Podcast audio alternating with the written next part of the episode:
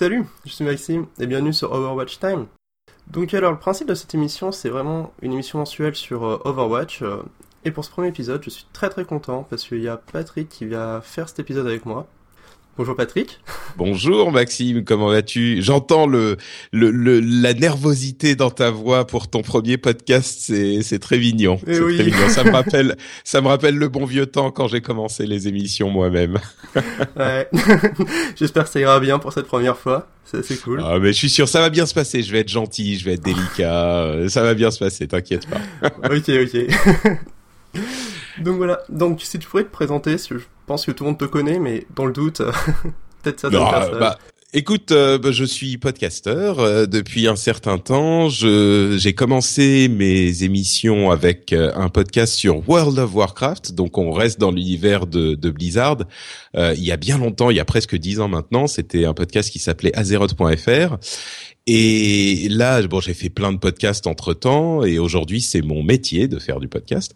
Et je suis tombé dans Overwatch il y a un mois quand la bêta a commencé, et j'ai adoré, adoré le jeu. Et du coup, euh, quand tu as quand tu as proposé de faire euh, un podcast, de faire un épisode, euh, enfin quand tu m'as proposé de faire un épisode dans ton podcast sur Overwatch, je me suis dit, euh, écoute, j'ai envie de parler de ce jeu, comme mes, mes les gens qui me suivent sur Twitter s'en sont rendus compte. Donc euh, banco, pas de problème. Moi, je parle d'Overwatch toute la journée si besoin. je réponds présent. Ouais, c'est cool parce que moi aussi je suis totalement tombé dedans, c'est waouh. Donc juste pour moi, pour un peu me présenter, euh, parce que bon, suis sûr que vous me connaissez pas. Donc je suis un créateur de jeux vidéo euh, actuellement sur Lyon, je travaille sur un shoot 'em up et je suis un passionné de FPS depuis waouh, super longtemps maintenant. Le sujet du jour qu'on va parler avec Patrick, c'est l'accessibilité d'Overwatch et euh, ce qu'on pense sur le jeu. Euh, on va commencer d'abord pour parler un peu de Blizzard et les passifs, ça, ça te va? Ouais ouais bah écoute euh, juste petite petite info pour euh, pour les auditeurs. Moi j'ai travaillé pour Blizzard pendant longtemps. Donc euh, pour pour que les gens soient soient au courant euh, si vous vous vous dites que Patrick aime semble beaucoup aimer Blizzard bah oui c'est vrai je suis un gros fanboy. Donc au moins les choses seront dites comme ça. Ceci dit je pense qu'effectivement le jeu a d'énormes qualités et notamment sur la question de l'accessibilité on, peut essayer de comprendre comment Blizzard rend euh, ces jeux accessibles, plus accessibles que d'autres jeux euh, du même domaine. Euh, et c'est un sujet qui est passionnant pour tous les jeux de Blizzard et en particulier pour euh, pour Overwatch, ça c'est sûr. Ouais. Donc justement, si on- je vais un peu parler des anciens jeux de Blizzard euh, aussi euh, maintenant, et surtout de quelque chose que Blizzard a vraiment à cœur depuis bah, qu'ils font des jeux vidéo quasiment.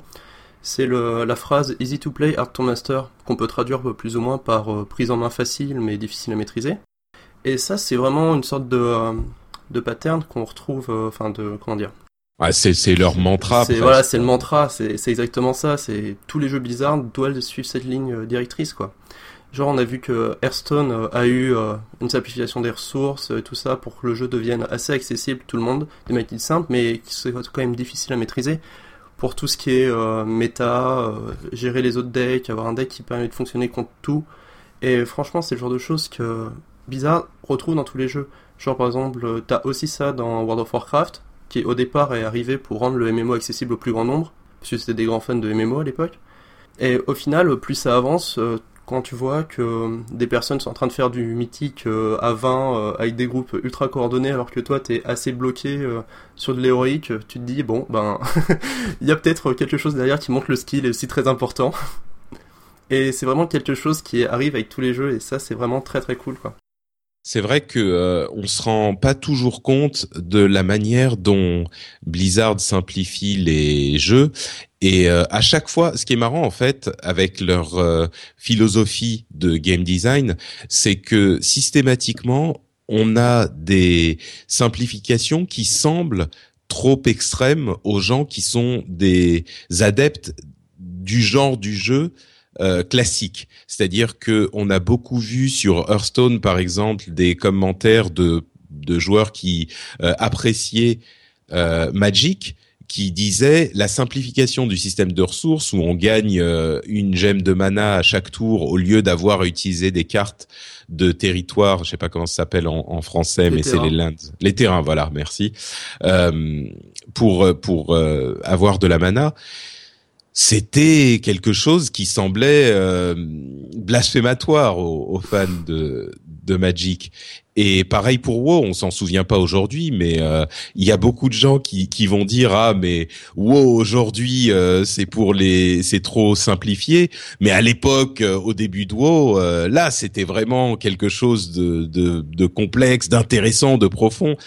Alors qu'en fait, les, les gens se rendent pas compte, mais les vrais fans de MMORPG, les gens qui jouaient à EverQuest, à Asheron's Call ou même euh, à d'autres trucs avant, euh, quand ils ont vu WoW arriver, ils trouvaient que c'était pour les bébés, quoi.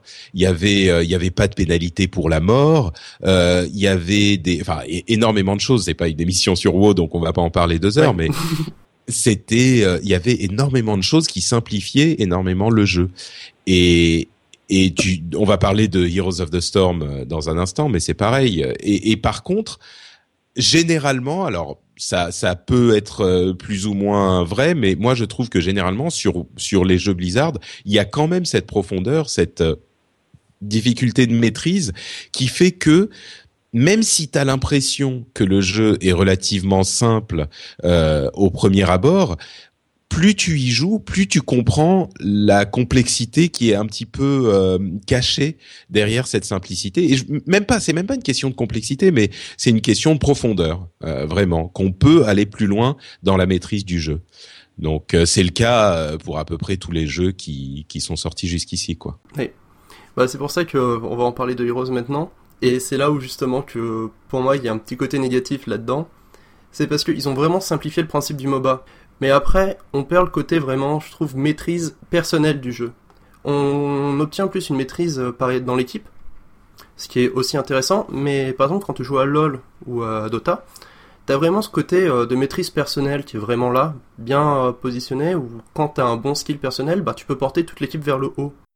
Mais ça, c'est parce que t'es es un PGM de LoL qui carry ta team et tu. Oui, mais Ouais, mais c'est important. Je, suis d'accord, mais va-t-on dire pour quelqu'un qui commence le jeu, c'est très très bien. Bah genre toutes les personnes qui veulent commencer à jouer à MOBA, je dis bah jouez Heroes of the Storm, ça sera le meilleur jeu pour commencer.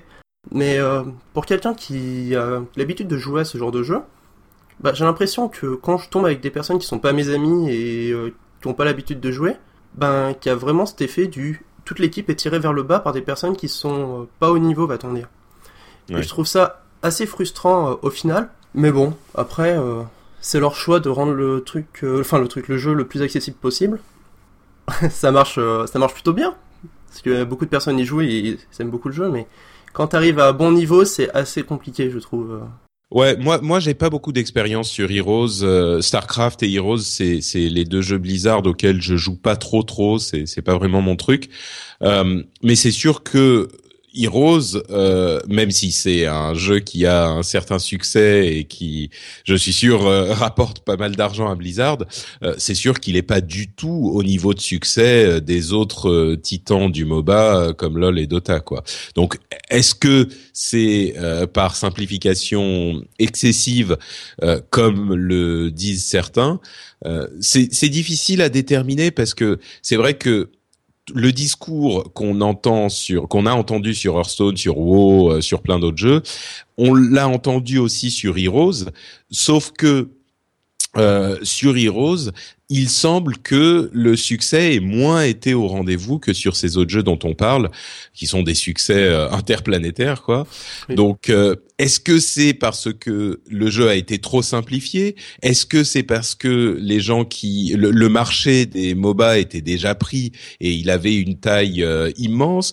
Est-ce que c'est parce que le jeu est simplement moins bien que les autres? Je sais pas, mais mais bon, c'est vrai que pour le coup, sur Heroes, il y a des gens qui disaient euh, au moment de la sortie, bah là, enfin exactement ce qu'ils disaient sur Hearthstone ou sur WoW, c'est trop simple, euh, il n'y a pas, il y a pas autant de profondeur euh, personnelle, etc., etc. Donc ça, ça aura moins de succès parmi les fans de MOBA. Mais bon. Oui, mais ça, juste pour en revenir un peu à Heroes, c'est pour moi le public de Heroes actuellement qui joue, c'est des personnes qui jouent au jeu Blizzard. Tu vois vraiment que le jeu a été fait pour que les personnes qui jouent au jeu Blizzard jouent à ce jeu. Juste le fait de faire un match-up de tous les univers, enfin, ça s'y prête bien, quoi. Mais euh, le principe, c'est que dans le MOBA, c'est un joueur qui est assez particulier, parce que c'est un joueur qui est bouché avec deux jeux. C'est tout le public va sur LoL ou Dota, et puis après, il y a quasiment plus de part de marché du tout. C'est possible pour ça qu'il y a beaucoup de personnes qui jouent pas à Heroes et qui restent sur leur jeu fétiche parce que bah c'est leur jeu fétiche quoi. Ouais, c'est très possible. C'est sûr que quand on parle d'autres marchés comme euh, WoW ou Hearthstone, c'était des marchés qui, qui avant l'arrivée de ces jeux-là, était relativement modeste. Euh, sur WoW, ben, le marché des MMORPG, c'était quoi 500 000 personnes? C'était EverQuest qui avait la part du lion, et on estimait le marché total à effectivement 500 000 personnes. On sait euh, à quel point il a grossi avec WoW. Euh, sur Hearthstone, je sais pas combien de gens jouaient à Magic ou à des versions en ligne de Magic, mais je suis sûr qu'il y avait pas 30 millions de joueurs comme c'est le cas avec Hearthstone. Enfin, pardon, 30 millions de comptes créés comme c'est le cas avec Hearthstone aujourd'hui. Sur euh, LoL ou Dota, il y a quoi 60, 70 millions de joueurs de LoL, donc euh, oui, c'est clair. 10 millions, un truc comme ça. Voilà, donc euh, c'est c'est et et on sait pas combien il y a de joueurs de, de Heroes, on imagine 3 4 5 millions quelque chose comme ça. Donc c'est pas ridicule non plus non, hein. c'est pas ridicule. Mais mais c'est sûr que bon, c'est pas autant que que les autres. Oui, c'est ça. Bon, alors juste pour en revenir, c'était que Blizzard vraiment ce mantra de facile de prendre en main mais difficile à maîtriser oui, c'est vrai qu'on parle d'Overwatch. Euh, parlons d'Overwatch en fait. On va parler d'Overwatch maintenant. Donc voilà, bon, j'aimerais quand même parler du, euh, de l'accessibilité d'Overwatch euh, plutôt sur 4 points. Donc il y a le système de tir, ça va être plutôt rapide à voir, les héros, les maps, et après tout ce qui est un peu autour qui aide à l'accessibilité. Donc déjà, j'aurais commencé pour savoir quelles sont tes expériences passées avec les FPS, Patrick? Bah, en fait, euh, moi, je suis, j'ai une expérience relativement limitée en FPS. Euh, je suis pas du tout un, un, un pro, c'est pas mon genre euh, de jeu de prédilection. Euh, j'ai quand même, bah, j'ai joué à mes heures perdues à Call of Duty, j'ai joué à Destiny en, en PVP, j'ai un petit peu d'expérience quand même. J'ai joué à, il y a bien longtemps, mais j'ai joué un peu à Team Fortress 2. Et j'ai aussi, bien sûr, à l'époque de Doom, Quake, etc. Jouer à, à tous ces jeux-là, Unreal Tournament, tout ça mais c'est toujours des jeux qui étaient en périphérie quoi. J'y ai, passé euh, quelques heures par jour pendant quelques semaines et puis voilà, c'était pas non plus des trucs que j'ai fait pendant euh, des, des, des semaines et des mois et des années. Euh, c'est pas si tu me demandais par exemple quelle est ton expérience avec les jeux de combat Là, je te dirais oui, j'y ai passé des soirées entières pendant des années. Sur les FPS, un petit peu moins mais je suis un amateur euh, éclairé, on va dire. Ok, bah, c'est essentiel parce que c'est vraiment un système de tir euh, comme la Unreal, donc si t'as déjà joué avant, euh, t'as dû un peu le revoir en jouant à Overwatch. C'est vraiment un système qui est rapide, avec pas de recul, rien du tout. Et c'est vraiment très cool quoi. c'est vraiment le principe du...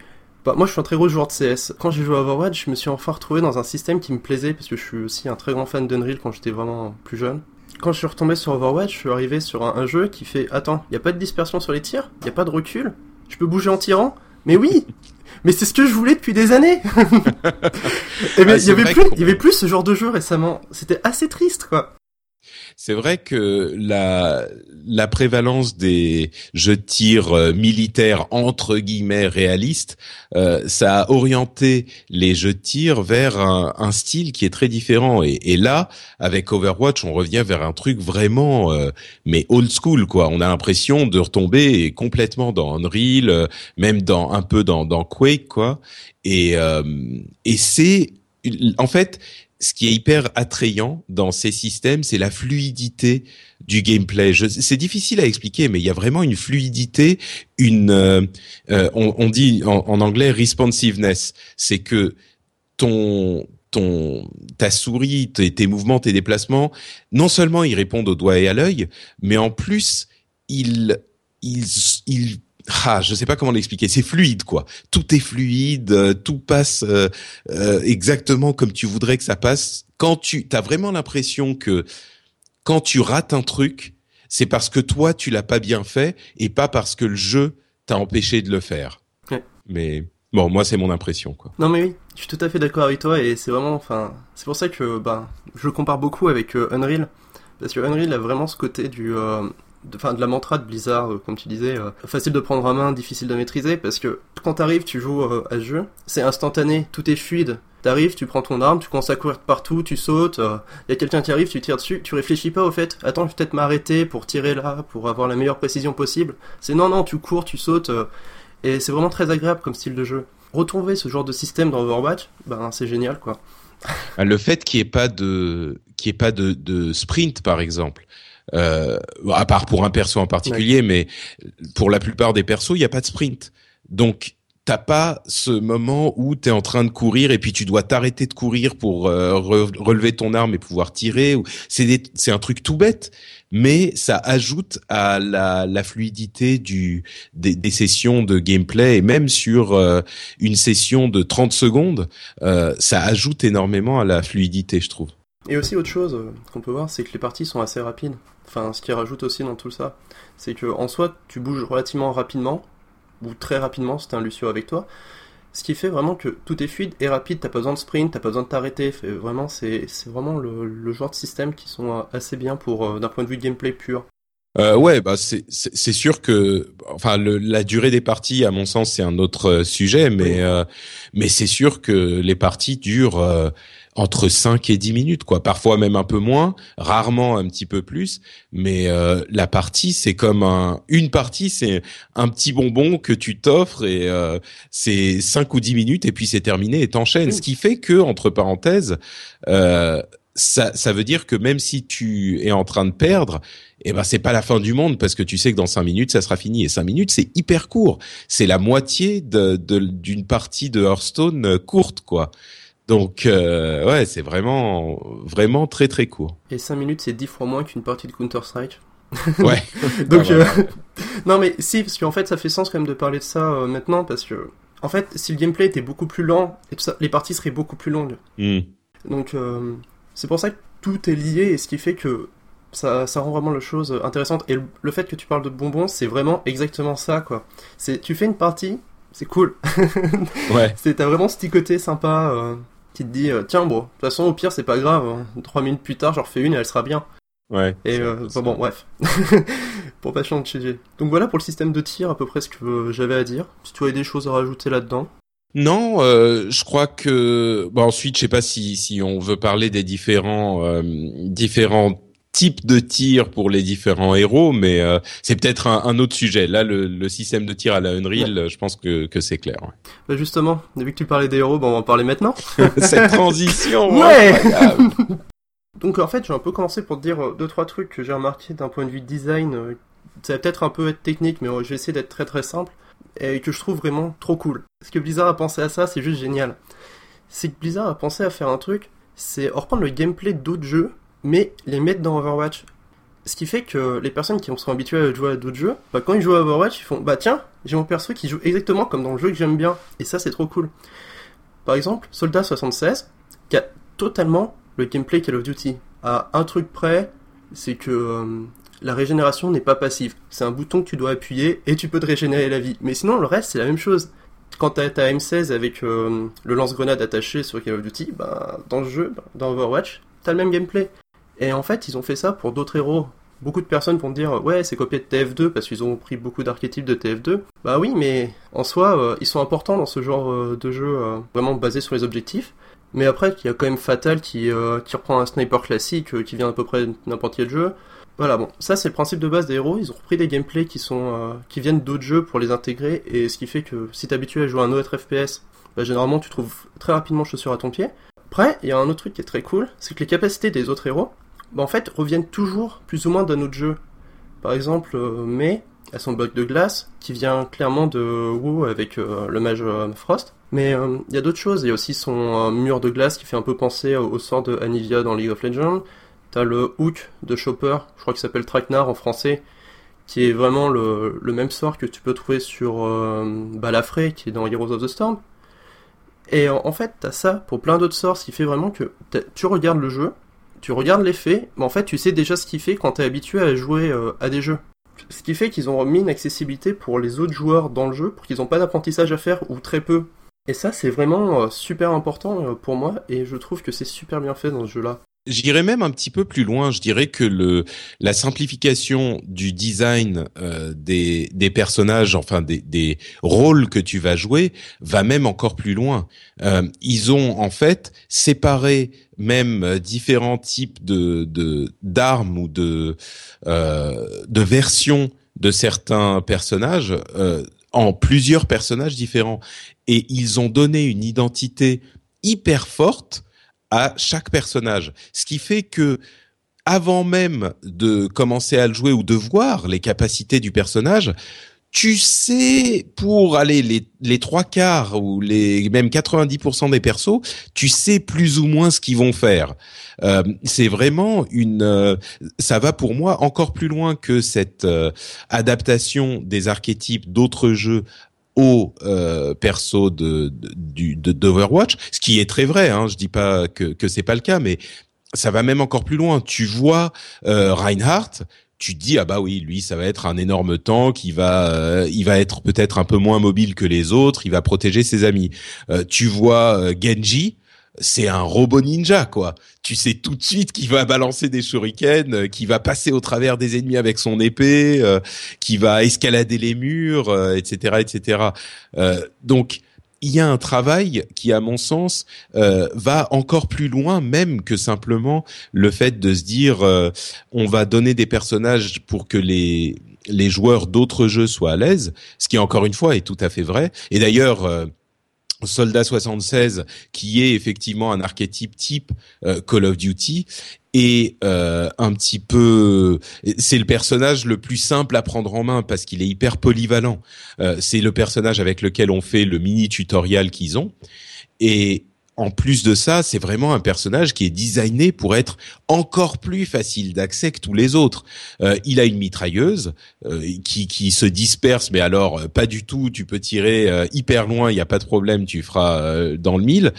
Mais tu as aussi un lance-roquette que tu peux utiliser toutes les 8 secondes, mais quand même. Donc c'est très simple pour les, les, joueurs débutants. Il a un sprint, c'est le seul qui a un sprint qui est un sprint, euh, et, et, ça c'est hyper euh, familier pour les joueurs effectivement de la plupart des autres FPS. Et il a même un soin qui s'applique à lui euh, avec son, son truc qui pose par terre et qui s'applique aux autres membres de l'équipe.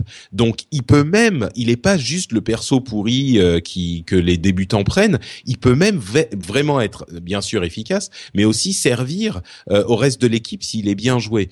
Donc euh, il y a une, une euh, identité hyper forte des persos et pareil pour pour tous les autres. Tu disais que les toutes les toutes les capacités sont inspirées d'autres jeux.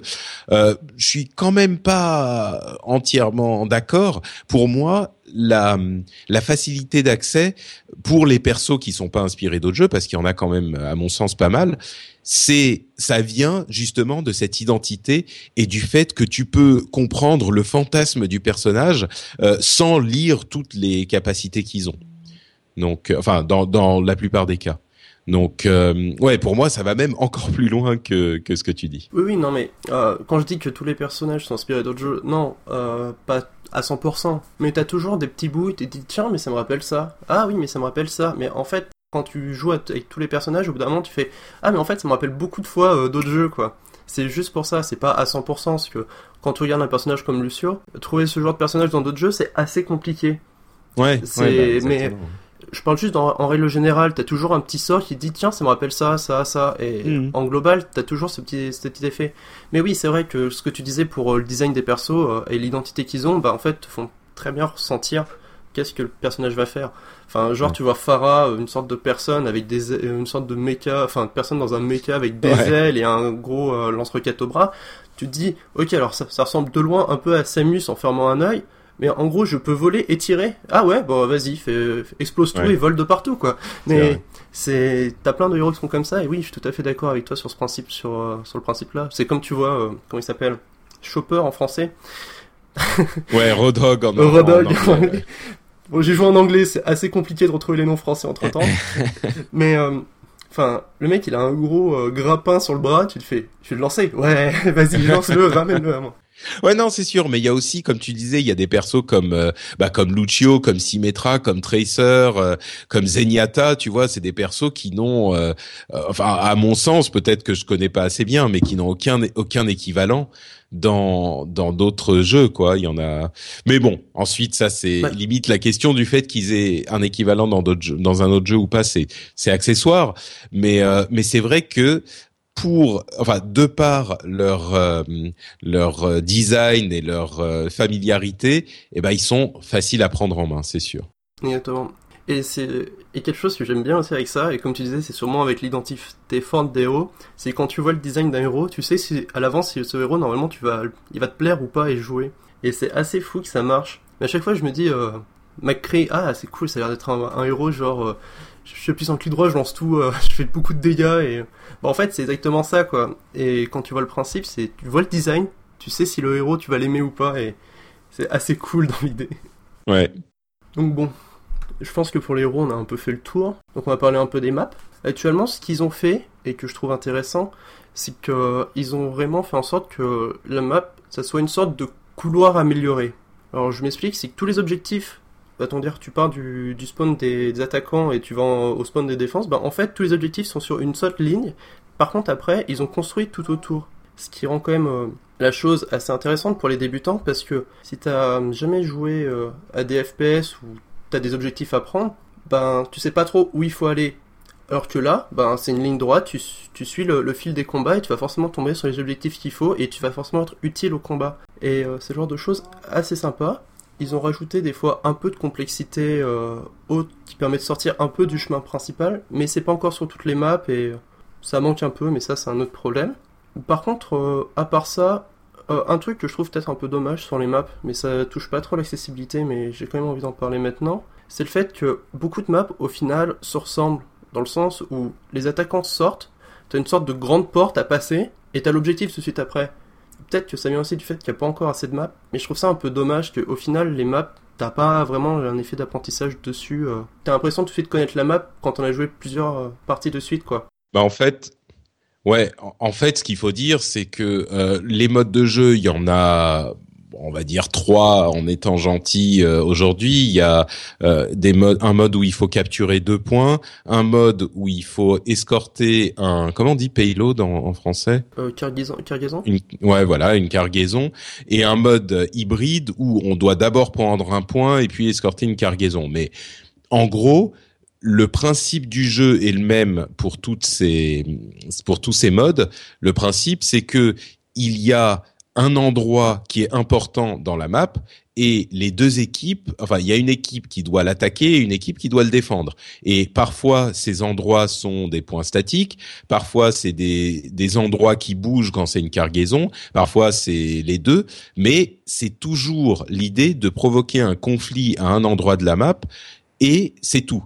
Donc euh, ensuite le design, il y a plein d'éléments à prendre en compte comme euh, la proximité de du, du, point à défendre de l'une des équipes ou de l'autre, ça joue énormément dans le gameplay. Je sais pas si tu veux qu'on qu'on rentre dans ce sujet, mais c'est hyper important parce que euh, quand tu, bah, allez, je vais me lancer, je vais je vais je vais expliquer cet aspect. Euh, au départ, quand tu attaques, euh, tu as la défense qui a une minute pour se mettre en place, et quand tu sors de ton point de spawn, euh, tu as l'impression que tu te fais massacrer et, et, tu te dis mais euh, moi je, je on, on pourra jamais sortir du point parce qu'ils sont juste là à la sortie. Il y a effectivement un goulot d'étranglement pas très loin et euh, et du coup euh, on, c'est impossible de passer. Sauf que tu te rends compte assez vite que la défense pour revenir à ce point spécifique qui est l'endroit où est le combat, il leur faut quoi 30 secondes à une minute, enfin je sais plus exactement, mais il faut énormément de temps. Alors que toi, quand tu es en attaque et que tu meurs, bah tu respawns et t'es juste à côté, quoi. Donc euh, l'idée à la base, c'est que tu vas devoir faire une percée dans ce goulot, goulot d'étranglement qui est hyper facile à défendre, mais à partir du moment où tu as tué un ou deux personnages ennemis, ennemis eh ben tu peux passer. Et à ce moment, c'est c'est donc c'est ce combat euh, de, de tu essayes de pousser et eux essayent de te repousser et c'est ce combat qui est hyper intéressant parce que dès que la défense fait une connerie, dès qu'ils vont un petit peu trop loin vers ton point de d'attaque, eh ben tu peux passer et là euh, c'est la bérésina pour la défense quoi parce qu'ils mettent tellement longtemps à revenir. Donc cet cet équilibrage fonctionne vraiment et tu parlais du fait que ça soit des, des lignes euh, des lignes euh, droites et qu'il y ait 15 chemins, c'est tout à fait vrai.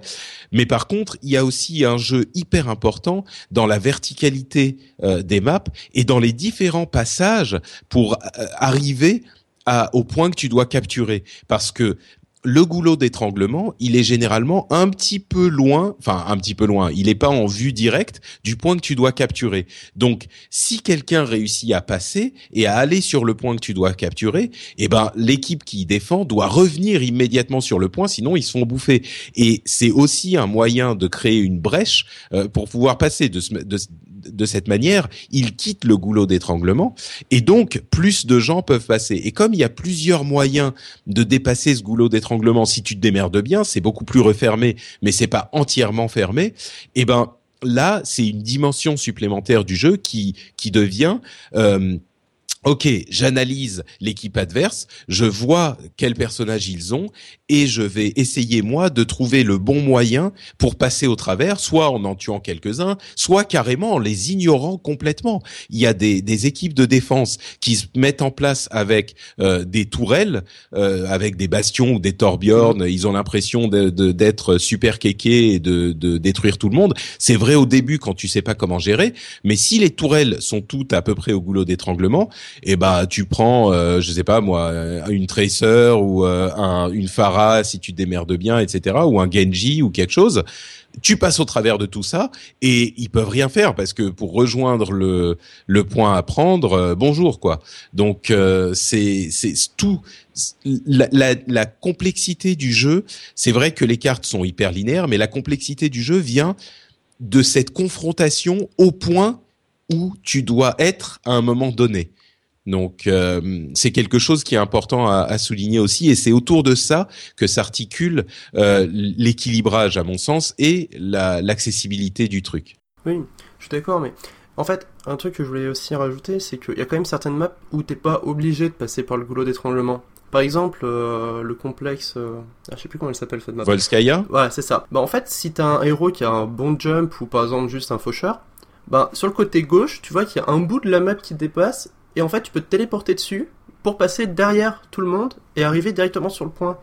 Mm. Et c'est ce genre de choses que j'aimerais retrouver à peu près dans toutes les maps. Mais en fait, j'ai trop Anamura en tête et ça, ça cette map, elle a pas ça. Et peut-être pour ça aussi, j'aime pas beaucoup cette map. Mais ça, c'est un autre problème. Mais c'est qu'en fait, t'as pas vraiment beaucoup de chemins alternatifs sur les maps. Bah, il y a toujours un, il y a plusieurs goulets d'étranglement, euh, goulots, goulots d'étranglement, pardon.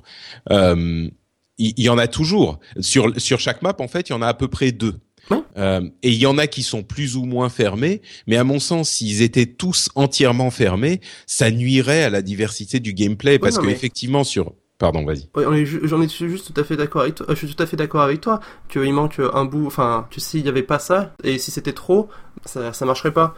Mais c'est juste, quand tu regardes euh, Anamura, le seul passage que tu as euh, alternatif, c'est un passage en hauteur, qui est au final, pour les défenseurs, juste à regarder un peu plus haut et ils verront quand même les ennemis. C'est tout dans la même ligne. T'as pas vraiment de passage un peu plus à gauche ou euh, un peu plus à droite qui fait que les défenseurs sont obligés de regarder à un deuxième point. Ah oui, mais du coup, bien sûr. Mais, mais du coup, s'il y avait ça, ça le transformerait en Volskaya. Oui. Tu vois, bah, ça, ça ferait exactement la même chose que Volskaya. Euh, sur la map Hollywood, Mhm. Quand tu vas attaquer le, premier point, t'as le, le goulot qui se fait par une sorte de grande porte, sur, enfin pas une grande porte, passage sur le côté gauche. Puis après, t'as une petite zone où tu vas avoir un petit ordinateur avec, avec euh, Hearthstone dessus, et un petit passage qui t'arrive juste devant le point. Ben en fait, rien que ça, ça, ça force les personnes d'être assez loin, c'est-à-dire soit sur le point, ou euh, vraiment séparer l'équipe pour qu'il y en ait un qui regarde l'entrée principale et un autre petit bout qui regarde juste ce passage-là. Eh ben sur euh, sur euh, Anamura, tu peux très facilement avec euh, je sais pas moi Tracer ou Genji, tu peux passer sur la droite dans la petite pièce qu'il y a, euh, tu sais, sur la droite après la, la grande, le, grand tori là, et euh, et à partir de là, tu peux passer, tu peux monter euh, les escaliers qui sont encore sur ta droite. Si les gens qui ont pas joué, ils vont rien comprendre. mais mais tu peux passer sur la droite, et là, tu as un moyen assez simple de de de passer tout le monde, quoi.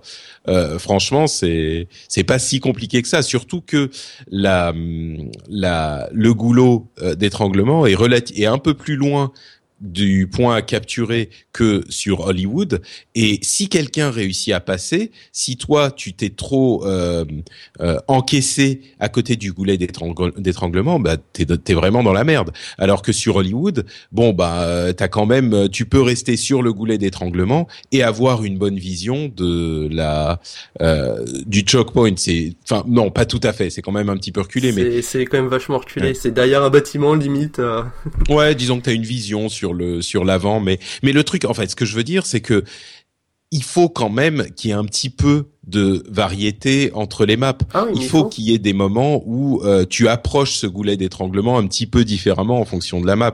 Sinon, ça devient, euh, à mon sens, un petit peu trop répétitif. Mais oui, non, non, mais je suis tout à fait d'accord avec toi. Hein. C'est certain qu'il faut qu'il le change. Ah non, t'es pas d'accord avec moi, puisque tu voudrais qu'il y ait des passages. oui, mais je veux qu'il y ait des passages. Sur le côté, sur Adamura aussi. Oui, non, mais le problème de Namura, c'est que je voulais en parler un peu plus tard, mais c'est pas grave.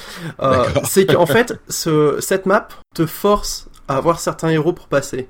Par exemple, comme tu l'as dit, pour passer sur le côté droit, tu te dis, t'as forcément besoin d'une Tracer ou d'un Genji. Moi, je penserais, tu peux même rajouter une Mei qui met son, son, son mur comme il faut et hop, tout le monde passe par le côté droit. C'est facile, c'est il y a plus personne qui regarde, tout est bloqué, on y va.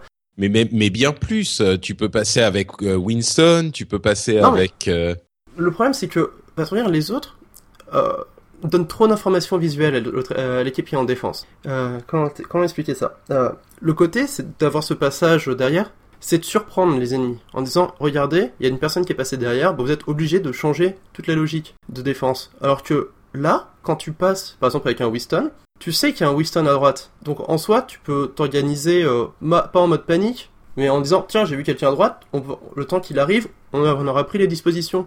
Alors que avec une tracer ou quand tu poses une mail, bah en fait ils ont pas l'information. Donc euh, ils savent pas combien de personnes il y a, ils savent pas comment s'organiser, donc ils vont prendre des trucs plus défensifs mais pas spécifiques pour la personne qui est passée. Je sais pas si j'arrive à me faire comprendre. Mais non, mais de toute façon, ils peuvent pas prendre des personnes, des, trucs spécifiques parce que le temps de changer de perso et de revenir, euh, le point est déjà parti. Euh, comment dire C'est pas, euh, c'est des dispositions de défense spécifiques, pas des personnages spécifiques. Euh, hmm. Je sais pas, par exemple, ils voient qu'il y a trois personnes qui passent à droite, ils vont peut-être demander au bastion, bah regarde la fenêtre qui est là, tu, tu sais qu'il y a trois personnes qui vont passer par là. Alors que s'ils ont pas l'information, sûrement ce bastion va se faire avoir par, par derrière et quand il va mourir, tout le monde va être en panique en disant oh mon dieu ils sont passés par derrière, il faut y aller c'est justement pour changer cette dynamique de défense qui reste pas posée au même endroit que je trouve intéressant de mettre ce genre de passage un peu dérobé. C'est pour ça que j'aime bien Hollywood qui est pas aussi abusé que le complexe, mais ça le fait quand même. Alors que Anamura, moins. Bah, je suis d'accord que Anamura est un petit peu plus euh, difficile à passer quand t'es, enfin pas difficile, mais le point est un petit peu plus resserré. Mais moi, je trouve pas que ça soit je trouve pas que ça soit un problème et je trouve pas que ça soit si compliqué que ça de passer à Namura. Je trouve qu'il y a plein de solutions euh, possibles et de solutions différentes. Euh, tu peux euh, rusher avec Winston, tu peux passer avec Tracer, tu peux, si tu te démerdes bien, même avec Farah, passer au-dessus, avec Genji, passer au-dessus. mais tu peux aussi composer ton équipe et pas simplement un personnage en fonction. Tu peux y aller euh, avec des, des tanks qui vont te protéger, notamment Reinhardt par exemple, qui va protéger tout le monde pour qu'il euh, tire derrière son bouclier. Euh, enfin, pour moi, il y a, y, a, y a plein de solutions différentes au problème des choke points. C'est pas toujours un raccourci ou un passage dérobé. Ça peut être dans la composition de l'équipe, mais c'est quand même une solution pour moi. Mais bon, Visiblement, c'est. T'es pas d'accord, hein C'est, on a le droit de pas être d'accord. Non, non, mais c'était juste dans l'idée. C'est que moi, je trouve dommage sur cette map, c'est t'as pas de changement de dynamique dans la défense. C'est en gros la défense est toujours au même endroit, fait juste ça et règle les petits problèmes qui sont passés entre temps. Ouais, je suis, ouais, je suis, assez d'accord sur ce, je suis, assez d'accord sur ce point, mais je suis pas convaincu que ça soit une mauvaise chose parce que je pense que par moment, c'est assez sympa aussi pour la défense euh, de de pouvoir se dire bon bah là, on se pose et on y et, et, on y va à fond, tu vois, et on on on n'a pas trop à réfléchir finalement. c'est vrai que sur Anamura, t'as peut-être sur le premier point. Hein, après, ça se complique, point. Mais le deuxième point, il est bien plus intéressant justement. C'est ça. Sur le premier point, c'est vrai que pour la défense, c'est un poil moins compliqué que le reste, mais de la même manière que parfois t'as envie de, de prendre Soldat 76 ou euh, je sais pas ou, ou Reaper et d'avoir un jeu un petit peu moins euh, complexe que euh, pour d'autres persos, je me dis que sur les maps aussi, c'est peut-être pas une mauvaise idée d'avoir par moment des trucs un petit peu des passages de jeu qui te, qui nécessitent pas une reconfiguration complète euh, de la défense à chaque instant quoi. Bon bah je pense qu'on a un peu fait le tour des maps. on a ouais. abordé aussi ce passage après mais ouais c'est cool. c'est toujours cool à discuter. Euh, bon après c'est un peu les trucs que je voulais parler, c'est un peu ce qu'il y a autour du jeu qui rend un peu le jeu plus simple j'ai vu plus parler un peu des trucs de UI, enfin d'interface. Euh, par exemple, il y a pas mal d'aides visuelles, euh, des routes au sol quand t'es en défense qui te dit par où vont arriver les ennemis, par où tu dois aller défendre. Et t'as vraiment la petite flèche qui dit va à ce point-là et défends ici.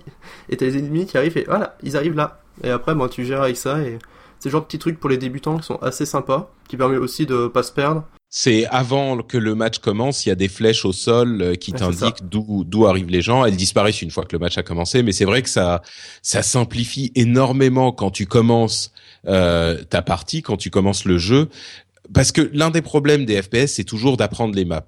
Et là au moins ça te donne les bases du truc. Tu sais d'où viennent les ennemis et d'où toi tu viens. Et euh, euh, ça ça ça pose les bases quand même assez euh, de manière assez simple quoi. Alors que c'est pas forcément évident quand dans dans les FPS classiques. Ah mais c'est sûr enfin quand je joue avec certains amis à, à Counter Strike et qui viennent de commencer je leur explique la map ils sont en mode attends, j'ai pas tout noté. Euh, ouais, c'est ça. T'as tellement de choses à apprendre, plein de petits trucs à savoir qui font que bah le jeu est intéressant en soi parce qu'il y a beaucoup de complexité, mais à apprendre c'est une horreur quoi. C'est quand tu débutes, le jeu est pas gratifiant du tout. Alors que là, dans ce jeu-là, il donne tous les outils pour que tu puisses euh, directement euh, te sentir utile et avoir quelque chose à faire. Et ça, c'est vraiment génial, quoi. Et il y a aussi un autre truc en attaque qui est assez sympa, c'est que t'as toujours le le logo du, euh, de l'attaque, enfin du, du, point que tu attaques, qui est en overlay à travers tous les bâtiments. En overlay, en surcouche, non Attends. Ouais, en surcouche. Ouais. ouais bon, bref, tu, tu, vois tout le temps en fait où il est, en gros l'objectif. Et enfin, ça va toujours dans la même logique. Tu peux pas vraiment te perdre et c'est bien fait. Et tous ces petits trucs font que l'accessibilité est faite, mais sans trop toucher au gameplay. Plus en rajoutant des trucs autour qui font que, hey, regarde, vas-y joue, c'est bien. ouais. C'est c'est c'est le, le jeu est très, euh, euh, je sais pas comment comment on dirait en, en français, mais c'est welcoming quoi. C'est c'est et, et j'irai même plus loin pour ces questions d'interface utilisateur. Euh, pour les, elle, elle s'adapte énormément l'interface au personnage que tu joues et à ses capacités. Euh, par exemple, si tu joues un, un personnage de support qui peut soigner quelqu'un, tu vas voir où sont tous tes camarades en euh, à travers les bâtiments. Tu vas voir une ombre, euh, une silhouette de tes coéquipiers à travers les bâtiments pour pouvoir aller les rejoindre et les soigner. Tu vas savoir quand quelqu'un est à, moins de points de vie, par exemple, ce genre de truc. Euh, si tu peux poser un bouclier sur quelqu'un, quand tu peux le poser et qu'il est en face de toi, tu as la touche correspondant à ta capacité qui va s'afficher au-dessus de lui, de manière à te rappeler, hé, là, euh, appuie sur le bouton pour mettre un bouclier sur lui. Et hum, ça, c'est un moyen de décomplexifier l'interface utilisateur et en même temps en la rendant euh, plus facile à prendre en main. C'est vraiment cette idée de t'accompagner dans les bases du jeu pour que tu puisses les maîtriser assez vite. Euh, bon, ensuite, je suis sûr qu'il y aura des, des professionnels qui voudront enlever toutes ces ou partie de ces éléments d'interface mais euh, pour les au début euh, et on peut pas encore les enlever aujourd'hui mais en tout cas au début c'est hyper euh, salvateur d'avoir tout ça quoi Ouais, c'est sûr. Des fois, l'interface heal, comme tu disais, avec les plus et les couleurs qui s'apparaissent, tous les, toutes les alliés qui apparaissent en overlay rouge en mode Ah, on va mourir. C'est cool, mais je sais qu'avec certains héros, c'est assez, assez chiant. Par exemple, Zenyatta, ce héros peut healer qu'une seule personne en lui posant la. Comment dire ton passif dessus. Et en fait, quand tu vois tout le monde à plus de vie, tu dis, est-ce que j'ai mon ulti Non. Bon, ben, bonne mort. Ouais, mais c'est c'est un perso qui se joue. euh, Enfin, c'est un perso un petit peu particulier Zenyatta parce que DPS. c'est bah c'est moi j'irai pas jusque là parce qu'il soigne beaucoup avec son ulti et le jeu une partie du jeu c'est que il faut justement savoir quand tu es en mode euh, euh, les ennemis attaquent, il faut que tu te concentres vraiment sur le heal et que tu fasses passer ton orbe de heal euh, de manière hyper dynamique quoi. Ouais. Euh, quand ça va et que t'es tranquille, tu peux effectivement euh, t'amuser à faire du DPS parce qu'il est hyper bon en DPS aussi. Mais euh, il faut savoir quand t'es que quand t'es dans un moment de panique, et ben là tu te concentres sur le heal et tu t'assures que tous ceux qui a le petit euh, euh, low health euh, qui apparaissent, et ben tu leur mets une orbe dessus le temps qu'il faut et savoir qui il est à quel moment. Oui. Euh, et en plus, si t'es un super pro, ben tu peux mettre ton ton orbe de debuff sur un ennemi et tirer dessus en plus. Mais c'est c'est un jeu qui est très particulier effectivement Zenyatta. Il est il est très différent de Lucio ou de ou de Merci ou Ouais, mais c'est dans son sens pour, pour lui, je trouve qu'il a le mot support est vraiment très très bon quoi. ouais Parce que c'est pas un healer, c'est vraiment un support quoi. Et il met les heals aux personnes qu'il faut au bon moment, mais t'as toujours ce petit temps, c'est pas instantané, tu dois toujours laisser l'orbe un petit moment pour vraiment que ça soit efficace, pour que la personne soit soignée, et jongler avec tout le monde, bah ça demande déjà euh, une bonne connaissance du jeu, parce que c'est pas simple. Et après, euh, le fait d'avoir un debuff et le focus, focus la personne pour la tomber, bah c'est- génial quoi. C'est-à-dire en gros t'es utile parce que tu fais des bons dégâts, mais en plus t'es utile parce que tu fais un heal qui est tout à fait correct. Et c'est Ouais. trop bien comme héros à jouer. Enfin bref. ouais Donc voilà. Euh, je pense qu'on a un peu vu tous les points qui étaient intéressants pour- rendre le jeu plus accessible. Euh, je pense qu'il serait intéressant de parler maintenant euh, un peu de pourquoi le jeu est quand même profond, a quand même une profondeur dans le gameplay. Pour commencer, la physique des armes est... T'as peu de... voire pas d'armes qui a vraiment une physique qui se ressemble. Tu vois, si, il y en a quand même deux trois, mais c'est assez léger. Et chaque personnage, faut vraiment que t'apprennes sa façon de tirer. Après, il y a un truc très très important, c'est juste les teamfights et les, les synergies entre les héros. Il y a plein de trucs qui font que tu peux wipe toute une équipe de façon instantanée. Par exemple, euh, Zarya qui lance son ulti. Quand t'as un, un sort d'AOE et que t'as mis 5 personnes dedans, bah c'est meurtrier et t'as gagné soit la capture du point, soit ta défense, c'est trop bien. C'est ce genre de choses qui sont très très intéressantes. T'as aussi un truc intéressant, c'est le des synergies un peu, va dire faibles. Mais c'est toujours intéressant. Genre, Merci qui a un boost de dégâts. Si tu prends des dégâts avec, avec un très fort DPS, tu vas facilement focu- euh, OS les personnes, ce qui va faire vraiment que tu vas Bah, la avoir synergie une la meilleure synergie est défense. importante quoi. Ouais, c'est ça. Parce que le boss du dégât sur certaines personnes va faire les OS, donc ta défense va être plus efficace grâce à ça. Mais c'est une petite synergie. Mais en fait, t'as plein d'autres choses comme ça. Mais c'est euh, ce genre de choses comme ça, bah, t'as tout le temps des petites synergies entre des types de héros, un héros et d'autres héros, qui fait qu'au final, la team syner- synergise ensemble. Et c'est assez intéressant dans l'idée de, de voir ça, que t'as une synergie à haute échelle, et mais après plein de petites synergies entre les héros, et après le fait d'avoir des switches de héros à tout moment qui pourra adapter les équipes, ben ça c'est le côté profondeur. Tu peux pas vraiment te concentrer sur un seul héros que tu maîtrises. Tu dois toujours maîtriser d'autres héros pour toujours pouvoir t'adapter en, en temps réel à l'équipe euh, qui attaque et à ton équipe en défense pour garder euh, un truc euh, qui fonctionne quoi. Donc voilà. A quelque chose à rajouter sur les teamfights? Euh, bah oui, sur la profondeur du jeu d'une manière générale, c'est sûr qu'il y a énormément d'éléments qui y contribuent. Tu disais que le physique des armes est différent pour chaque héros. Je crois que c'est le cas, à moins que j'en oublie un ou deux, mais en fait, le fonctionnement des armes est différent pour chaque héros et même euh, le, chaque héros, au-delà, le fonctionnement de chaque héros est hyper différent. C'est-à-dire qu'il y a aujourd'hui 21 héros dans le jeu, il n'y en a pas un seul qui se joue euh, comme un autre. Je parle même pas du, jeu, euh, du, de, la manière de son rôle dans la partie, mais de la manière dont ses capacités fonctionnent. Ils sont hyper, hyper différents et ils sont tous, comme tu le disais aussi, ils ont tous une utilité dans toutes les situations. Alors, l'utilité va être plus ou moins grande, mais je me souviens qu'au début, j'ai été très surpris de me rendre compte que euh, même un soigneur ou un tank, peut-être avec l'exception de Merci, euh, qui est un petit peu moins efficace en DPS, mais elle peut quand même faire des petits dégâts avec son petit pistolet, ouais. Ça fait Euh, tellement de dégâts le petit pistolet. Ouais, exactement. Mais euh, mais bon, même les tous les supports et les DPS peuvent euh, servir à faire des dégâts. Je veux dire, euh, quand tu, ben, tous quoi, quand tu vois un, un Reinhardt foncer sur ton équipe, tu flippes, tu flippes vraiment. Quand tu arrives dans un endroit qui est protégé par euh, Symmetra, et eh ben si elle s'est bien démerdée, elle va te détruire en euh, deux secondes, alors que c'est un personnage qui met des boucliers, qui met des téléporteurs quoi.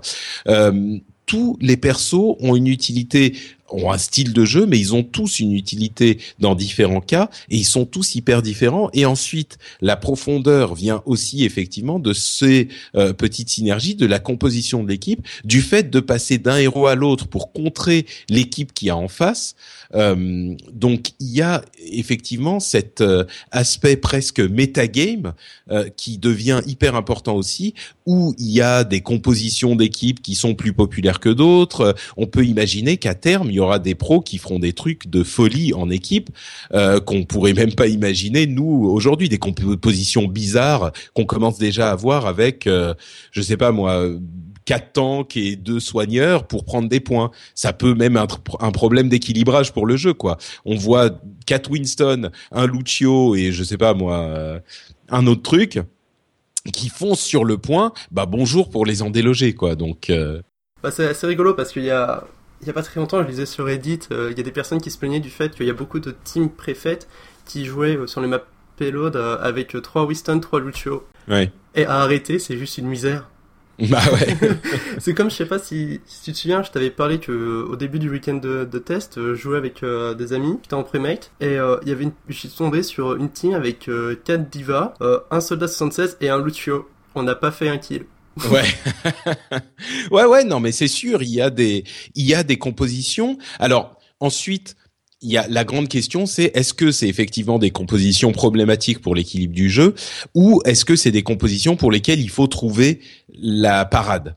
Et ça, euh, c'est encore un petit peu difficile de le dire aujourd'hui parce qu'il y a plein de trucs qui semblent hyper puissants euh, au début et puis quand tu trouves la parade en fait euh, c'est juste ça n'a aucun intérêt et tu les détruis tout de suite. Alors on ne sait pas encore, le jeu est encore en bêta, on est au tout début, mais de mon expérience, toutes ces euh, toutes ces expériences de ah putain là on peut rien faire, en fait il y avait un truc à faire auquel les gens n'ont pas pensé et euh, tu, tu contrais leur technique. Il y a le truc le plus classique qui est euh, les, les tourelles.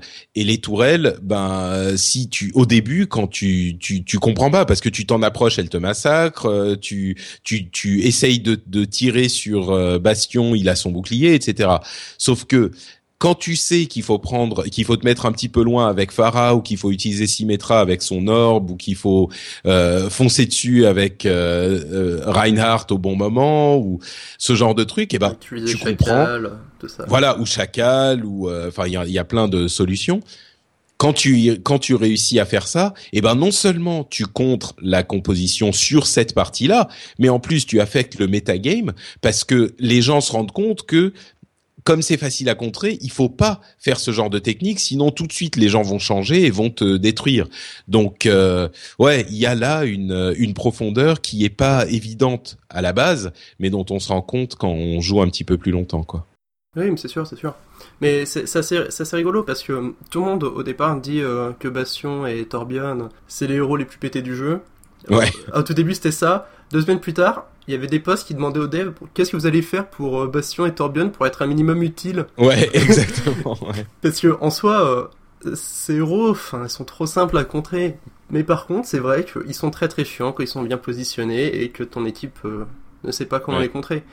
Mais c'est de l'apprentissage de jeu, c'est comme tout, c'est comme tu disais, on sait pas si maintenant ces compos sont très fortes d'un point de vue équilibrage ou sont juste très fortes parce qu'on sait pas les contrer. Et personnellement, je sais pas encore trop.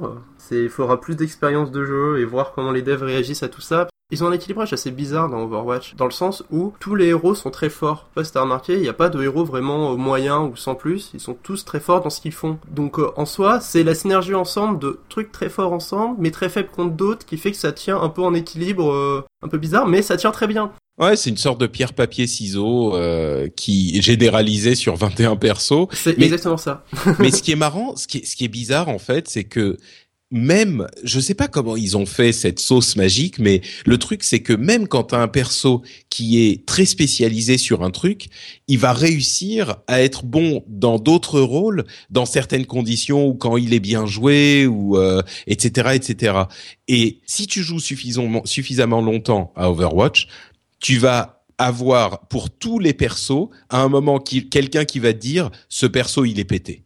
C'est euh, euh, enfin, je veux dire, moi j'ai entendu des trucs sur euh, Reinhardt, il est pété, Winston, il est pété, Symmetra, elle est pété, enfin, vraiment, Diva, elle est pété, enfin tous. Il y en a plein. Bon, alors évidemment, il y aura peut-être des persos qui seront un petit peu plus importants pour les certaines équipes que d'autres, mais avec tous les persos, à un moment, t'as l'impression d'être le roi du monde, quoi, si tu te démerdes bien. Donc ça, c'est assez assez précieux dans un jeu. Ouais. Sauf maintenant McCree parce que s'est fait nerf, mais ça c'est parce que je suis peut-être encore un peu salé. Mais ouais, non, mais ça, ça, McCree, il était bon partout. Euh, lui, mais pour oui, le coup, c'était bien. Ah oui, d'accord. ok. McCree, c'était un, un, sniper avec un fusil à pompe. Donc euh, c'était un petit peu exagéré comme. C'était bien, non? Ouais, ouais. ouais, bon, ok. Donc au final, euh, qu'en penses-tu de l'accessibilité d'Overwatch? Bah bon, c'est toujours un petit peu difficile de juger sur une euh, sur une bêta et sur les les premières semaines d'un jeu qui est encore en développement, mais moi j'ai l'impression que dans le domaine des FPS, euh, Overwatch réussit quand même à être extrêmement accessible euh, et il suit en, ce sens la tradition des jeux Blizzard euh, dont on a parlé en début d'émission. Moi, je trouve qu'ils réussissent leur pari euh, vous aurez compris et c'est pas un secret. J'aime énormément le jeu, et je lui trouve énormément de qualité et je trouve que l'accessibilité, ben, ça a fonctionné pour moi parce que moi j'étais pas du tout un fan de FPS et j'ai commencé euh, avec je me suis dit je vais jouer des, persos support parce que t'as pas c'est d'ailleurs un truc dont on n'a pas vraiment parlé et dont on aurait dû parler qui est peut-être le truc le plus important pour une question d'accessibilité.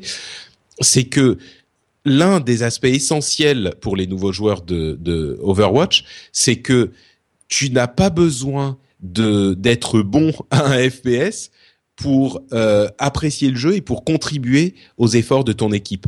Il y a plein de persos qui sont euh, principalement des persos de support ou de tank euh, qui vont être essentiels pour le jeu, mais vraiment absolument essentiels, avec lesquels tu vas pouvoir jouer ton rôle sans jamais tirer sur quelqu'un d'autre. Et donc, ça veut dire que les gens qui sont intimidés par les FPS, par Call of Duty, ou ils, euh, ou, ou, enfin, je sais pas, ou CS ou TF2, où ils arrivent, ils se font tuer, ils arrivent, ils se font tuer, ils arrivent, ils se font tuer.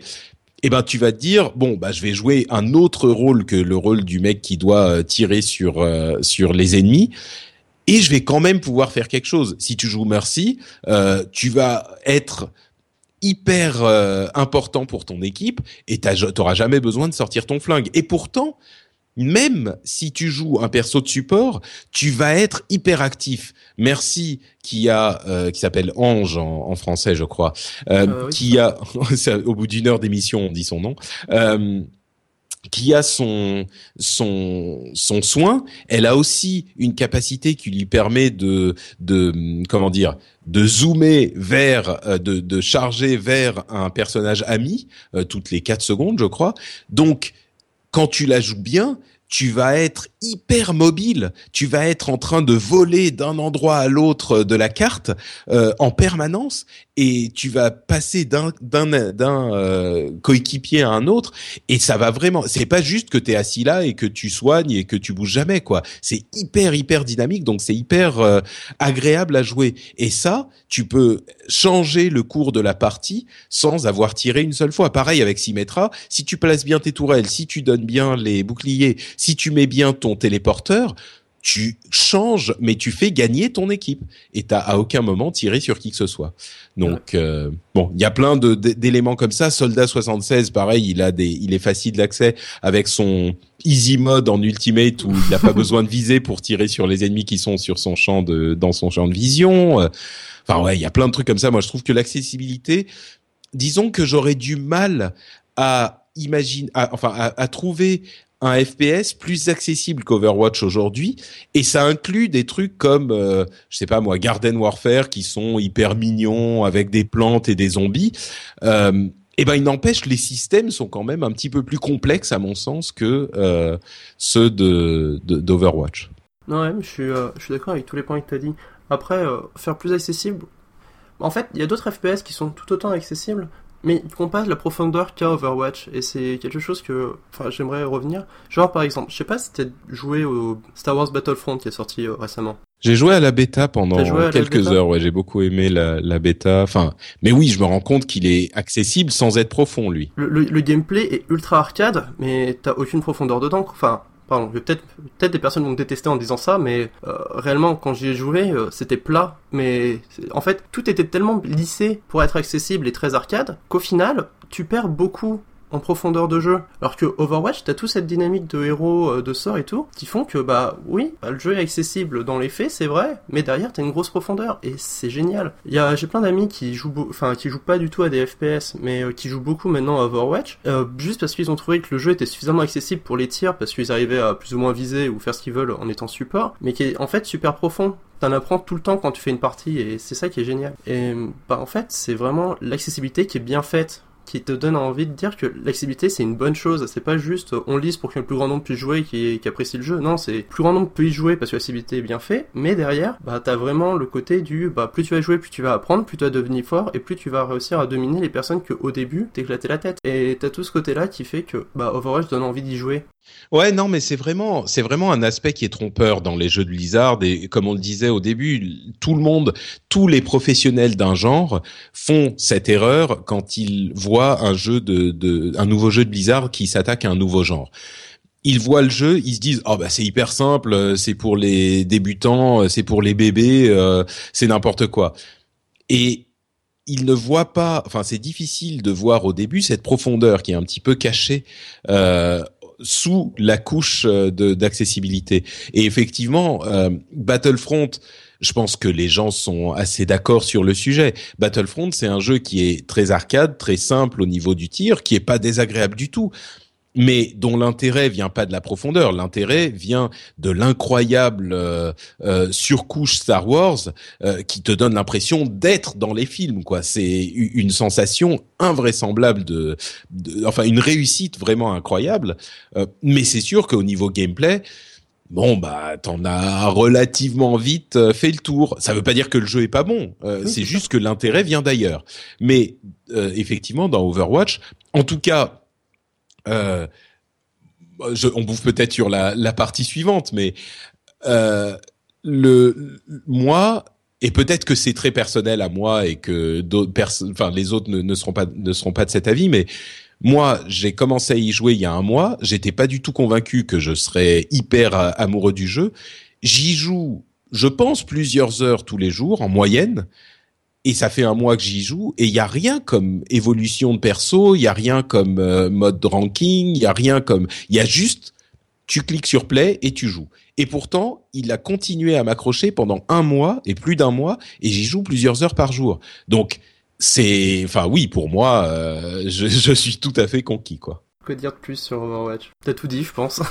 ouais, les, bah, d'une d'une manière plus générale, si tu si tu veux qu'on donne nos, nos avis sur le jeu, comme euh, comme tu l'avais mis dans les notes, euh, on peut on peut terminer là-dessus. Bah oui. Après, euh, ce que moi j'avais écrit justement et que je pensais dire, tu l'as très bien résumé. C'est pour moi Overwatch a, tous les éléments qui va faire que ça va devenir déjà un grand jeu et un très bon FPS pour tous les, les aspects qu'on a précisés avant. Le gameplay est simple, précis, efficace. En soi, euh, toute la dynamique de Teamfight rajoute vraiment cette profondeur en plus qui manque beaucoup de jeux euh, et FPS récents qui veulent vraiment tout miser sur l'accessibilité et la rentabilité. Et c'est quelque chose qui est vraiment agréable de revoir euh, dans un jeu dit triple A. Maintenant, quoi, c'est ça, ça me manquait. Quand j'ai joué à ce jeu, ben, j'ai toujours pas décroché, quoi. Et c'est assez cool. Mais c'est bien parce que le skill personnel de jeu-là fait aussi vraiment la différence. Genre, si c'est quelqu'un de vraiment très très bon, ben, avec un faucheur, par exemple, t'arrives à te glisser derrière le payload, euh, alors que l'équipe n'a pas fait gaffe à toi, tu lances ton ulti et hop, tu fais 4-5 kills et tu gagnes encore un temps fou pour ton équipe et tout ce genre de petites choses qui font que, ben, ce jeu a toujours de la saveur quel que soit ton niveau. Et ça, c'est vraiment très très cool. Il y a des personnes, j'ai vu que sur Reddit euh, et tout ça, se plaignaient du jeu, qui trouvaient ça lent en vidéo. Mais j'ai jamais compris pourquoi, parce que quand j'ai joué, et quand j'ai vu les vidéos, je me dis, ah c'est cool, c'est Unreal avec TF2. Et après quand j'ai joué, je fais, ah non, mais en fait c'est encore beaucoup plus cool en fait. Ça n'a rien à voir avec TF2, à part dans le principe de base. Mais à la saveur au jeu, c'est tellement mieux. C'est difficile à expliquer, faut vraiment y jouer pour le comprendre. Je sais que j'ai plein d'amis qui actuellement passent chez moi pour que je leur fasse comprendre ça, mais dans, dans l'idée, c'est vraiment... Euh, tu joues au truc, t'as ton petit bonbon parce que t'es en train de faire ta partie, t'as ce côté accessible en disant bon je me prends pas trop la tête au début, je sais plus ou moins où c'est. Par contre quand la partie commence vraiment, t'as tout le côté où tu vas réfléchir au fait de la profondeur du jeu avec les teamfights, comment optimiser ton équipe, comment changer. 7 minutes plus tard t'as fini, t'es en mode ah c'était bien. On recommence Allez on recommence Et au final, au bout d'une vingtaine de parties, t'es là en mode attends il est quelle heure? 6h du mat Oh mince Je sais pas si toi ça te l'a fait au début mais je crois que j'ai euh, bah, fait une, demi-nuit blanche euh, lors de la première ou deuxième semaine euh, parce que j'avais pas vu leur passer à force de jouer à Overwatch quoi. C'était assez triste. Ouais, je sais bah, pas trop. Moi, je suis un petit peu plus âgé que toi, je pense. Donc, tu sais, les nuits blanches, c'est c'est dans mon les nuits blanches de jeux vidéo, c'est c'est dans mon passé. Mais mais ouais, moi, je suis j'ai quand même effectivement plus d'une fois, je me suis dit Bon allez, euh, j'en fais encore une. Bon allez, juste une dernière. Bon allez, euh, allez une dernière et c'est fini. Et puis euh, tu te retrouves deux heures plus tard à être encore en train de jouer. Mais non, pareil pour moi, le le jeu est très prometteur. Je sais pas si ça sera un énorme succès au niveau des des FPS. Je je, pense, mais c'est encore un petit peu difficile à dire aujourd'hui. Je pense qu'il y a euh, beaucoup de gens qui se plaignent euh, de beaucoup de choses qu'ils comprennent pas euh, sur Reddit, effectivement, et ailleurs.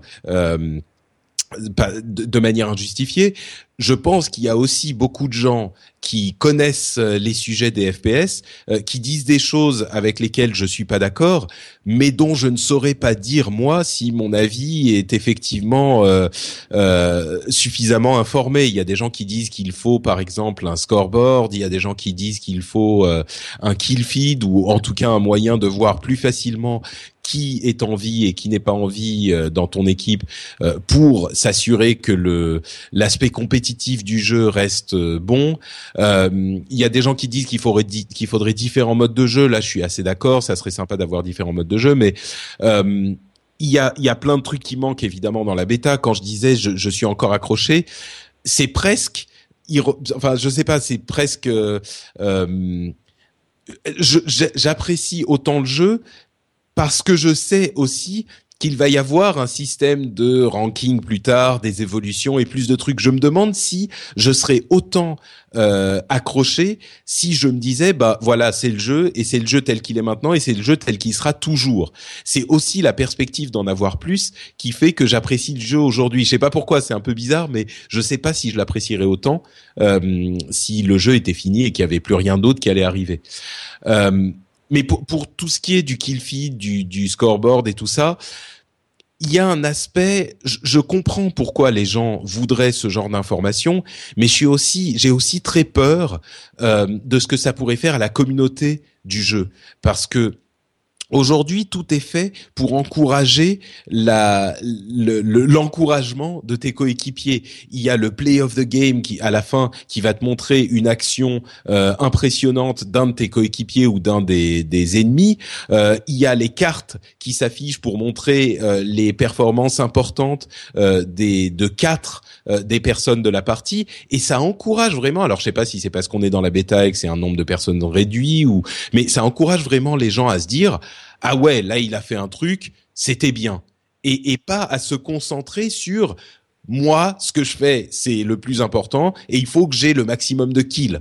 Et euh, quand je vois un autre, si on a un scoreboard, un scoreboard par exemple, quand je vois un autre euh, coéquipier ou ennemi qui fait moins bien que nous, j'aurais tendance à dire euh, arrête tes conneries, toi tu joues n'importe comment, toi t'as pas fait ça ou toi t'as pas. Là, on n'a pas cette propension, cette possibilité même de dire à quelqu'un d'autre toi t'es une merde. Et je comprends la nécessité de ces informations supplémentaires, mais j'ai peur que ça donne aussi l'occasion aux euh, gens qui sont un petit peu moins civilisés, on va dire, de devenir agressifs ou de pourrir l'ambiance. Donc, à ce niveau-là, je comprends qu'il y a des questions encore à poser sur l'avenir d'Overwatch. En l'état actuel des choses, moi je le trouve euh, incroyable. Quoi. Il réussit à faire euh, un, FPS qui a un, un attrait que j'aurais jamais imaginé par plein toutes les raisons qu'on a données, par la l'ambiance du jeu, même par le design des personnages. Euh, un, truc dont je parle de temps en temps dans certaines émissions, c'est un truc que je comprends pas, qui est incroyable, qui est l'identité qu'a réussi à donner Blizzard à ses personnages, quasiment sans aucune euh, euh, sans aucune histoire, sans aucun matériel annexe qui va t'expliquer les personnages, sans rien. L'exemple que je donne, c'est la vidéo de présentation de la BlizzCon d'il y a un mois, euh, quand ils ont présenté les, personnages de Mei, Genji, etc.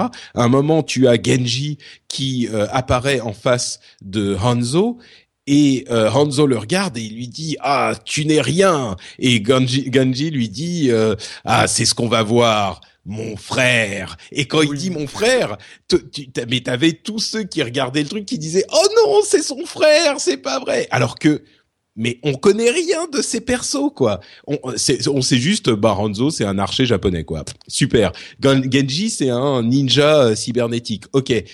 Et pourtant, je sais pas comment ils ont fait. Ils ont donné tellement de personnalité au jeu que quand tu apprends que Genji est le frère d'Anzo, tu t'arraches les cheveux. Donc, euh, enfin voilà, je, je, comme je disais, je pourrais en parler des heures. Il a énormément de qualité et moi je trouve que c'est un, un jeu une vraie réussite. Maintenant, à savoir, est-ce que ça sera un succès sur le long terme dans le domaine des FPS, dans le domaine de l'e-sport, etc. Je pense que c'est tout à fait possible, mais c'est une question un petit peu complexe, quoi. Mais c'est sûr. Après, euh, pour revenir à certains trucs que tu disais, genre euh, le kill feed, euh, le scoreboard, je trouve, au départ, je pensais que ça manquait aussi. Mais à force d'y jouer, je m'y suis habitué et c'est pas un manque en soi. Euh, même, le premier truc que je me suis dit, j'étais là, je fais, elle est où, il est où le radar? Elle est où la minimap? Ah, il y a pas de minimap. Comment on peut jouer en FPS sans minimap? À cause du fait que j'ai à force de, force de jouer à CS, bah, je joue qu'avec la minimap quasiment. Je passe plus de temps à regarder ma minimap que le jeu, quoi. Mais, en, en soi, quand t'es habitué avec tout ce qu'ils ont fait, et surtout, un truc important, que j'ai sûrement pas parlé, mais genre quand t'as une fatale ou euh, un Hanzo qui permet de voir à travers les murs, bah en fait, ce côté radar et tout ça, t'en as plus besoin quoi. Tu regardes juste les bons endroits et après t'as les informations. Et ça force aussi à communiquer dans ton équipe, ce qui est pas plus mal. Encore, ouais, au moment, tout à fait euh, à la dans la bêta, c'est que les personnes communiquent pas encore assez, mais je pense que ça viendra avec le temps, euh, ils s'habitueront et ils communiqueront quoi. Mais tout ça est fait pour que tu joues ensemble et pas tu joues contre tes alliés. Enfin, c'est assez bizarre parce que des fois dans CS, ce qui arrive quand il y a une personne qui est plus faible que les autres, bah, les personnes jouent contre cette personne, même si elle est dans la même équipe. Ça devient assez stupide. C'est les personnes commencent à l'insulter, euh, ça se passe mal, euh, ça va jusqu'à kicker les personnes. Tu vois le truc, tu te dis euh, ah ouais, mais cette communauté est pas vraiment très cool. Alors que dans Overwatch, t'as plus l'ensemble du bon, c'est pas grave, on va communiquer ensemble, on va construire quelque chose ensemble. Et si ça marche, tant mieux. Si ça marche pas, bah tant pis quoi. Mais au moins on a tenté de faire ça ensemble. Et c'est quelque chose plus, qui est génial, ça dure 5 ou 10 minutes, donc c'est pas la fin du monde. Et j'ai jamais vu, franchement, dans aucun jeu, autant de gens à la fin de la partie, quand t'as les 30 secondes où tu vois qui a fait quoi, qui a fait... J'ai jamais vu autant de gens discuter et se dire ah ouais non mais euh, là tel perso il était vraiment trop fort euh, machin il m'a massacré pendant toute la partie super bien joué et tout ça alors c'est peut-être parce que c'est l'ambiance de la bêta que c'est le début qu'il y a pas beaucoup de monde mais Enfin, moi, j'ai jamais vu ça nulle part ailleurs. Et pour un FPS, euh, le FPS, c'est le domaine du kéké qui va aller faire son, ses kills dans son coin et qui va essayer d'être le, d'avoir le plus haut euh, kill death ratio du monde, quoi. Et là, ça se passe pas vraiment. Donc, euh, et pareil avec la minimap. Enfin, donc ça, pour moi, c'est vraiment précieux, quoi. C'est, c'est, ça rend l'expérience de jeu beaucoup plus agréable. Oui, c'est sûr, c'est certain. Après, la communauté FPS, c'est pas les pires d'un point de vue kéké. Hein. Non, c'est les MOBA. Oui, non, non, mais évidemment, évidemment, mais je veux dire, quand tu quand tu joues à un jeu comme Call of Duty, euh, même sur console où tu peux pas vraiment communiquer, euh, sur console, tu te rends bien compte que les gens, qu'est-ce qui les intéresse? C'est leur euh, leur kill death ratio, quoi. C'est ça. Tu à partir du moment où tu mets ce chiffre et que tu le mets accessible à tout le monde, eh ben tout le monde va, être obsédé par ce truc. Combien de gens j'ai tué Combien de fois je suis mort C'est ça qui est le plus important quand tu montes ce chiffre. Et j'espère que j'espère qu'ils réussiront à trouver des solutions pour contenter les gens pour qui c'est important, soit en les convainquant que c'est pas si important, soit en donnant des informations qui sont suffisamment euh, détaillées pour qu'il n'ait plus besoin de ça, sans avoir besoin de focaliser tout le jeu sur euh, ces éléments, ces chiffres, quoi. Parce que s'ils font ça, ça va forcément changer la, la, la nature de la communauté et ça serait vraiment dommage, je crois. Mais en soi, ils l'ont déjà un peu fait, ça mais euh, plus d'un point de vue global. Genre par exemple quand tu passes on fire, c'est-à-dire que soit t'as fait beaucoup de kills, soit t'étais très proche euh, du pilote, donc t'as beaucoup participé aux objectifs, soit t'as un très bon support parce que t'as beaucoup aidé les personnes.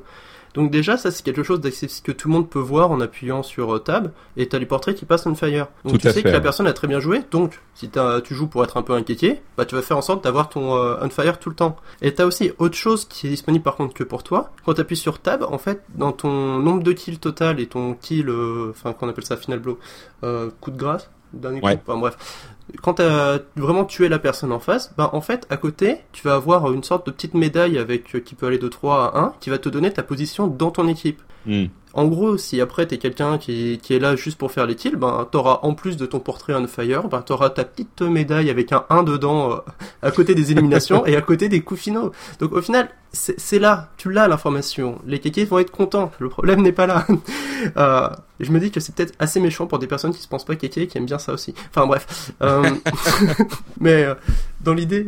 Ouais, non, c'est vrai. Mais le, truc, c'est que les gens disent beaucoup. Je veux savoir comment je, je joue par rapport aux autres. Je veux pouvoir m'améliorer, mais je pense qu'il y aura des systèmes comme ça qui vont arriver. Là, on est encore dans la bêta mm. et je pense qu'il y aura ce genre de choses. Mais bon, c'est vrai que c'est un truc différent, quoi. C'est euh, c'est pas comme euh, dans les FPS habituels. T'as pas ton kill death ratio, t'as pas ton kill feed, t'as pas ces trucs-là. À mon sens, le jeu fonctionne comme ça. À voir si euh, ça sera confirmé à mm. l'avenir, quoi. Ouais, je suis d'accord. Ah oui, aussi, je voulais revenir sur un point que tu avais dit au départ, mm. à propos du tu sais aussi pourquoi tu approches ce jeu, c'est en pensant au futur, ce qui va arriver. C'est vrai que d'un point de vue contenu, si le jeu devait sortir à l'état, je pense que je serais pas aussi enthousiaste que ça. Euh, là, j'aime beaucoup ce jeu parce que je sais que Blizzard fait toujours les bêtas comme ça, dans le sens où ils peaufinent le gameplay au maximum et ils rajoutent un peu du contenu euh, pendant toute la durée de la bêta jusqu'à la sortie. Et ils ont quasiment fait ça pour quasiment tous les jeux. C'est sûr que s'il n'y a pas de système de rank pour euh, avoir même à la sortie, hein, ou euh, si ça arrive dans le page après, euh, ça sera sûrement trop tard, limite. Ben, ce jeu, il manquera quelque chose quand même de très intéressant. Mais ils ont dit, ils ont dit qu'ils travaillaient dessus et que ça serait, s'ils ratent la sortie, ça sera leur première priorité. Mais ils ont dit qu'ils travaillent sur le ranking, ouais. Mais euh, justement, je crois que j'avais lu un truc de Kaplan qui disait que il y a de grandes chances même que ça arrive pas à la sortie, quoi. Hmm. Et je trouverais ça dommage parce que si t'as pas ça, t'as quoi en fait dans le jeu? T'as juste le mode play? Ou tu joues en fait en jeu comme si tu mangeais du popcorn? Tu vois ce que je veux dire? Bah, c'est bon le popcorn. Mais oui, je comprends ce que tu veux dire. C'est, t'as pas de, en fait, il y a un problème et que quelqu'un sur Reddit en a parlé, je trouvais ça très intéressant. C'est que le jeu, à la fin de la partie, t'as pas de reward. Tous les jeux chez Blizzard, t'as toujours ce petit truc qui fait, eh, c'est bien, t'as fait une partie, t'as joué, t'as participé à quelque chose. T'as toujours cet effet reward, enfin récompense à la fin de la partie. Ça, ça va arriver, c'est certain. Non, non, mais je suis tout à fait d'accord. Ça, Je hmm. pense que ça va arriver. Mais je me dis que pour moi, un des bons trucs à faire, c'est le système de rank, parce que derrière, t'as toute ta liste, t'as toutes les infos que t'as fait, ben, et là, t'as une information qui est persistante. Et le truc, c'est, je vois pas trop, enfin, là, comme ça, je vois pas trop s'ils pourraient mettre avec le mode de jeu normal, dans un sens. Euh, peut-être des stats, ça serait un peu pauvre, mais euh... ah, si, il y avait le système de niveau et de skin à débloquer qui est parlé passé un moment. Ça peut être une solution aussi. En fait, il faudrait qu'il y ait quelque chose qui t'attache au jeu entre les parties. C'est non, mais c'est c'est évident, c'est évident. Je crois qu'ils ont effectivement, ils, essayent différents systèmes. Euh, Kaplan avait mentionné le fait que dans un, des systèmes qu'ils avaient, euh, ils avaient des des trucs comme des quêtes pour jouer un certain personnage ou euh, ce genre de trucs. Et le problème, c'est que ça ça faisait que les gens jouaient le personnage pour leur quête ou pour leur rang ou pour je sais pas quoi et plus le personnage dont l'équipe avait besoin. Donc euh, ils ont ils sont en train de travailler à d'autres systèmes qui sont un petit peu moins euh, problématiques pour la, la, la, dynamique du jeu. Euh, J'imagine qu'il pourrait y avoir, euh, enfin je sais pas des trucs du genre l'équipe euh, décide que ils ont euh, je sais pas quatre persos sélectionnés ils disent qu'il faudrait un support ou un tank ou un attaque ou je sais pas quoi. Et si tu joues ce perso ben tu as un bonus ou enfin je sais pas mais ils ont plein de, de visiblement ils ont des idées pour pour euh, ce genre de choses pour réussir à, à, implémenter un système de progression sans obliger les gens à jouer un certain personnage ou ce genre de truc. Donc on verra. Mais oui c'est évident qu'ils travaillent dessus. Ouais. Oui, oui. Non, parce que c'est vrai que j'avais lu aussi ça qui disait qu'ils avaient enlevé le système de level up parce que ça forçait des personnes à jouer à un certain héros pour monter le niveau plus haut et au final ça cassait tout le principe de ce qu'ils essaient d'instaurer avec le système de switch dynamique. Mm. Et c'est assez triste. Bon, oui, bon, on verra bien ce qu'ils nous réservent. Et j'espère que les patchs euh, arriveront bientôt pour qu'on ait un peu de contenu en plus. J'espère aussi, et c'est terrible de dire ça parce que nous, on est dans la bêta depuis un mois. Oui, Et ah il oui, y a c'est plein de gens pardon. qui n'ont pas, qui n'y ont pas accès. Et nous, on est déjà en train de demander du contenu en plus. Donc, euh, c'est vrai que c'est peut-être assez méchant. Pardon, Ouais. excusez-nous. mais, mais à la limite, tu sais, moi, je me dis, il serait peut-être temps que la bêta s'arrête. Euh, jusqu'à ce qu'ils rajoutent du contenu en plus justement. Parce que j'ai très peur que on finisse par euh, par ne plus être euh, aussi excité parce qu'elle est disponible depuis si longtemps. Pour le moment ça fait un mois que ça dure et c'est déjà incroyable que j'y joue autant depuis un mois. Mais je me dis peut-être qu'il serait temps que euh, je sais pas peut-être même euh, début janvier ou s'ils vont avoir avant qu'un patch n'arrive ou, ou au moins au minimum un mois avant le lancement du jeu qui ferme la bêta. Tu vois, qui Ouais. ferme la bêta et qui provoque un petit peu d'anticipation, d'envie, euh, de, de frustration, de manière à ce qu'on soit heureux de retrouver le jeu quand il sortira. Mais Non, oui. Par contre, c'est vrai que je suis tout à fait d'accord, j'y ai pensé euh, avant-hier en me disant, en fait, il faudrait qu'ils arrêtent la bêta maintenant et qu'ils la recommencent quand il y a un nouveau patch avec une nouvelle map, Exactement. un nouveau mode. Parce que exactement. ouais. celui-là, je me souviens qu'ils ont annoncé pas mal de choses pour le début de l'année prochaine en patch. Ouais. Donc ouais, pourquoi pas euh, arrêter la bêta avant ou faire un gros, une grosse semaine de bêta accessible pour tout le monde. Ouais. Ouais, ouais. Juste Et avant, puis arrêter. Et puis arrêter un petit coup et hop, Je recommencer. suis d'accord, je suis d'accord. Ça serait peut-être intéressant. Mais bon, voilà. Je pense qu'on a donné un peu notre avis sur le jeu. Si t'as des choses à rajouter ou quelque chose comme ça. Bah non, je crois que j'en ai dit suffisamment. C'est vrai que à la base, on, on discutait un peu de la durée. On disait que ouais, une, de- une demi-heure, 40 minutes, ça devrait aller. Bon, on a un peu dépassé.